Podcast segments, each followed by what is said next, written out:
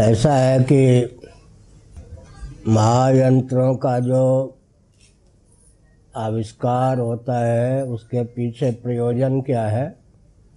और उस प्रयोजन की पूर्ति हो रही है या नहीं, इस पर विचार करने की आवश्यकता है। बैठ जाइए, बैठ।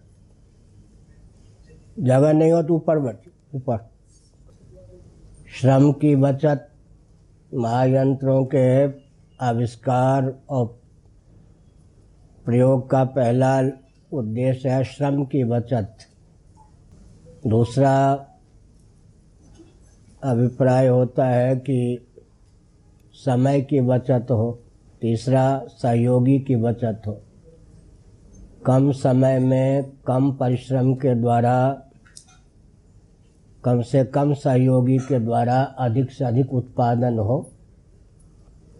उत्पादित सामग्री के उपयोग से मौज मस्तीपूर्ण जीवन हो, यही महायंत्रों के प्रचुर आविष्कार और प्रयोग का प्रयोजन है। अब प्रयोजन की सिद्धि हो रही है या नहीं, इस पर विचार करने की आवश्यकता है।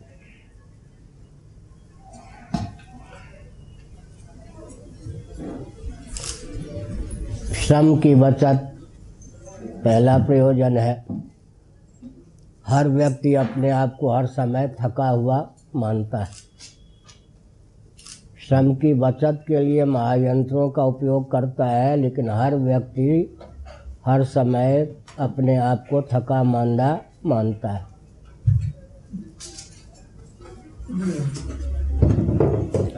उसके बाद में समय की बचत एक महायंत्र के माध्यम से अकेले व्यक्ति इतना काम कर लेता है जो चालीस व्यक्ति, पचास व्यक्ति कर सकते थे पहले। लेकिन हर व्यक्ति कहता है, मरने की फुर्सत नहीं है, मरने का समय नहीं है, समय किसी के पास नहीं।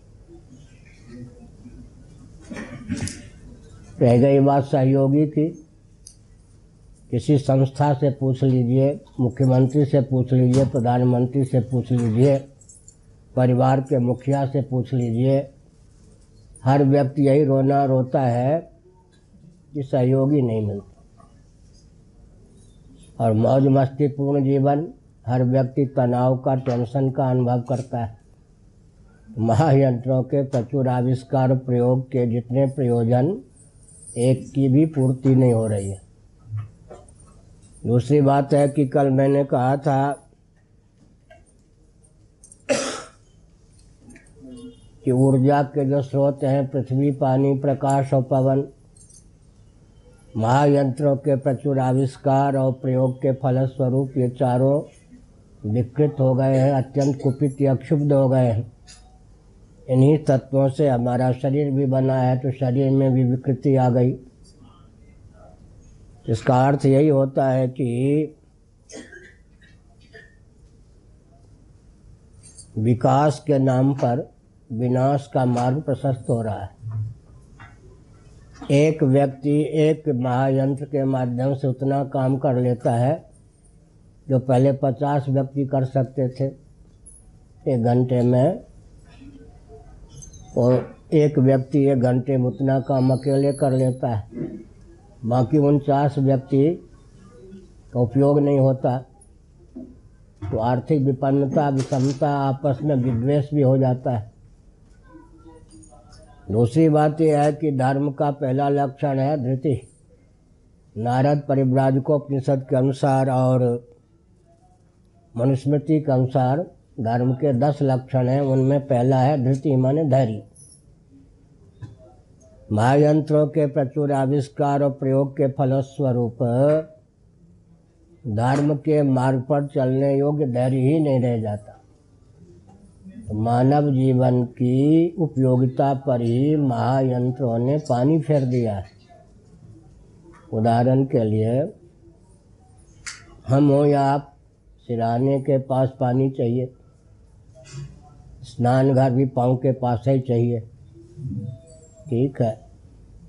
पैदल चलने के लिए किलोमीटर भी भयंकर घाटी मालूम पड़े। तो इसका मतलब है कि धर्म के मार्ग पर चलने के लिए धैर्य की पराकाष्ठा चाहिए। लेकिन उस धैर्य का ही विलोप महायंत्रों के प्रचुर आविष्कार प्रयोग से हो जाता है। तो मानव जीवन की विशेषता, पूर्वता, महत्ता पर ही महायंत्रों का प्रचुर आविष्कार और प्रयोग पानी फेर रहा है। एक उत्तर प्रदेश में कहावत है आंधी पीसे बिल्ली खाए। आँखों से रहित कोई मात्रा है, वो चक्की के माध्यम से, मानो, गेहूँ को आटा का रूप दे रही है, लेकिन उसे मालूम नहीं कि आटा को चट करने वाला कुत्ता आ गया या बिल्ली आ गई। महायंत्रों के प्रचुर आविष्कार और प्रयोग के कारण ही विकास के नाम पर जितने हमारे मान बिंदु हैं सबका विलोप हो गया। गोवंश का विलोप हो ही रहा है, विकृति उसमें आ ही गई है। गंगा, यमुना, कृष्णा, कावेरी, क्षिप्रा नदी, इन सब दिव्य जल धाराओं में विकृति आ गई है। इसके साथ साथ सूर्य चंद्र की रश्मि में अग्नि की ज्वाला में भी विकृति आ गई है, पवन में भी विकृति आ गई है, पर्यावरण की दृष्टि से पूरा वातावरण मारक सिद्ध हो गया है, तारक नहीं। संयुक्त परिवार का विलोप भी हो गया है। कुल धर्म का विलोप हो गया कुल देवी कुल गुरु कुलाचार का विलोप हो गया, मानव जीवन की अपूर्वता पर ही पानी फिर गया। इसलिए वैज्ञानिकों ने घोषणा की, अगर विकास को इसी ढंग से परिभाषित और क्रियान्वित करने का प्रकल्प चलता रहा तो मानव सृष्टि तीस साल से अधिक नहीं रहेगी। तो मनु जी ने पहले ही महायंत्रों पर प्रतिबंध रहना चाहिए, ये लिख दिया। महायंत्र प्रवर्तनम। उपपातक उपपातक, छोटा अपराध। या मुख्य अपराध, दोनों अर्थ होता उप का उपद्रष्टा, उपकार समीप भी होता है, सबसे अंतरंग भी होता है। उपपातकों में मनु जी ने बताया। महायंत्रों का आविष्कार और प्रयोग। तो निर्धनता, जीवनी शक्ति का विलोप, प्रज्ञा शक्ति का विलोप, प्राण शक्ति का विलोप, और सब रहने दीजिए, मोबाइल कांड ने क्या किया? ईमानदार व्यक्ति को भी बेईमान बना दिया। नहीं मालूम। मोबाइल का जो उपयोग करते हैं। उनको विस्मृति की बीमारी प्राप्त होती है हर समय व्यग्र व्यस्त रहते हैं। एक काम लेना हो, मोबाइल का जो उपयोग करता है, उससे तो बीस बार याद दिलाने पड़ते विस्मृति सुनते सुनते व्यक्ति भूल जाता ईमानदार व्यक्ति बेईमान हो गया या नहीं? पहले किसी को कह देते थे तो लगता था निश्चिंत रह जाओ, काम कर देगा, ईमानदार है। ईमानदार तो है, लेकिन वो तो सुनते सुनते भूल गया। तो ईमानदार व्यक्ति को भी बेईमान बना दिया, क्योंकि तो व्यग्रता, व्यस्तता और विस्मृति मोबाइल की देन हो गई। तो आज न सही कल विकास की जो परिभाषा वैदिक महर्षियों ने निर्धारित की उसको समझने की, उसे क्रियान्वित करने की आवश्यकता है। एक और चीज़ है, बहुत भ्रम है लोगों को। लोग समझते हैं कलयुग का अर्थ है विकास युग। विशेषकर सौ वर्षों से व्यक्ति मान रहे हैं कि विकास युग है। लेकिन प्रज्ञा शक्ति, प्राण शक्ति के ह्रास का अर्थ होता है कलयुग। मेरा ज्ञान ही नहीं जा रहा। कलयुग की अपेक्षा दुगुनी द्वापर की आयु होती है त्रिगुणी त्रेता की आयु होती है, चतुर्गुण कृतयुग या सतयुग की आयु होती है। तो प्रज्ञा शक्ति, प्राण शक्ति में न्यूनता आती है। कृतयुग या सतयुग की अपेक्षा त्रेता में त्रेता की अपेक्षा, द्वापर में, द्वापर की अपेक्षा कलयुग में, कलयुग के प्रथम चरण की अपेक्षा द्वितीय चरण में, फिर तृतीय चरण में, फिर चतुर्थ चरण में। तो विपरीत बुद्धि हो गई, रास का नाम आधुनिक व्यक्तियों ने विकास रखा, प्रज्ञा माने बुद्धि। प्रज्ञा शक्ति, प्राण शक्ति में रास का नाम ही महायांत्रिक युग है। चश्मा लगाना जो है हम हो या आप ये विकास हुआ या रास? रास हुआ ना? उपनेत्र है ना ये। इसका मतलब ये है कि पहले शुद्ध घी इत्यादि का सेवन करते थे तो नेत्र ज्योति में ह्रास की संभावना नहीं थी। अब वो टेलीविज़न आदि कांड में छोटे छोटे बच्चे चश्मा लगाने के लिए बाध्य हो गए। हमने एक संकेत किया कि अभी क्रिकेट दिन रात देखने वालों ने क्या किया? अपने आँख को ऐसे खराब कर लिया कि 108 व्यक्ति भर्ती हो गए हॉस्पिटल में।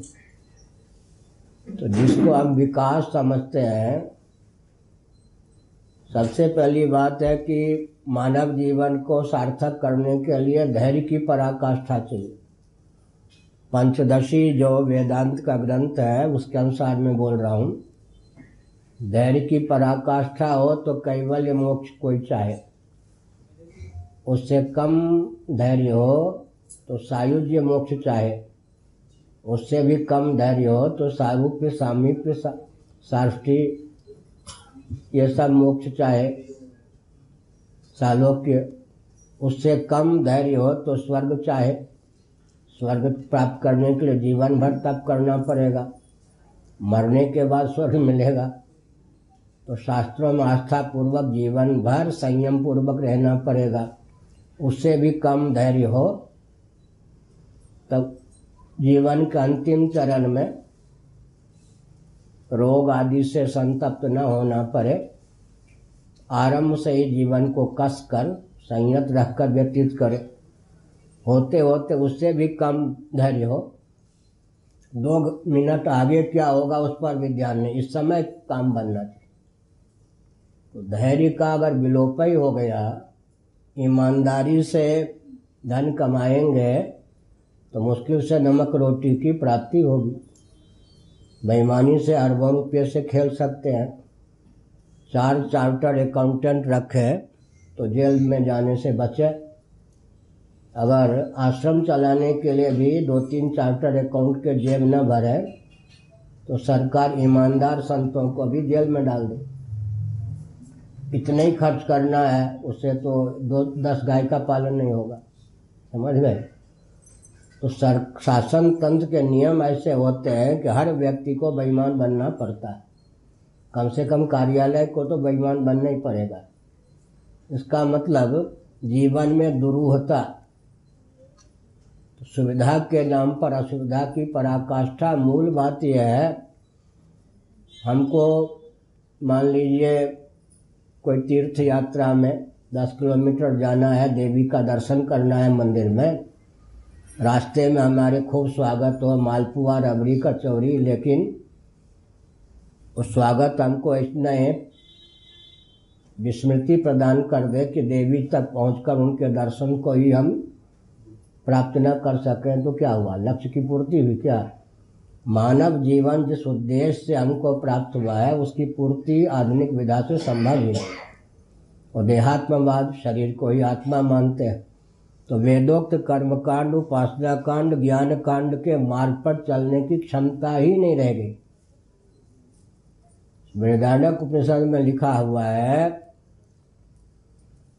जो भौतिक सुख के ही पक्षधर होते हैं वो तर्कणा शक्ति या अनुमान का प्रयोग भी भौतिक सुख के लिए करते हैं। परलोक और परमात्मा तक उनकी गति नहीं होती, उसमें आस्था भी नहीं होती।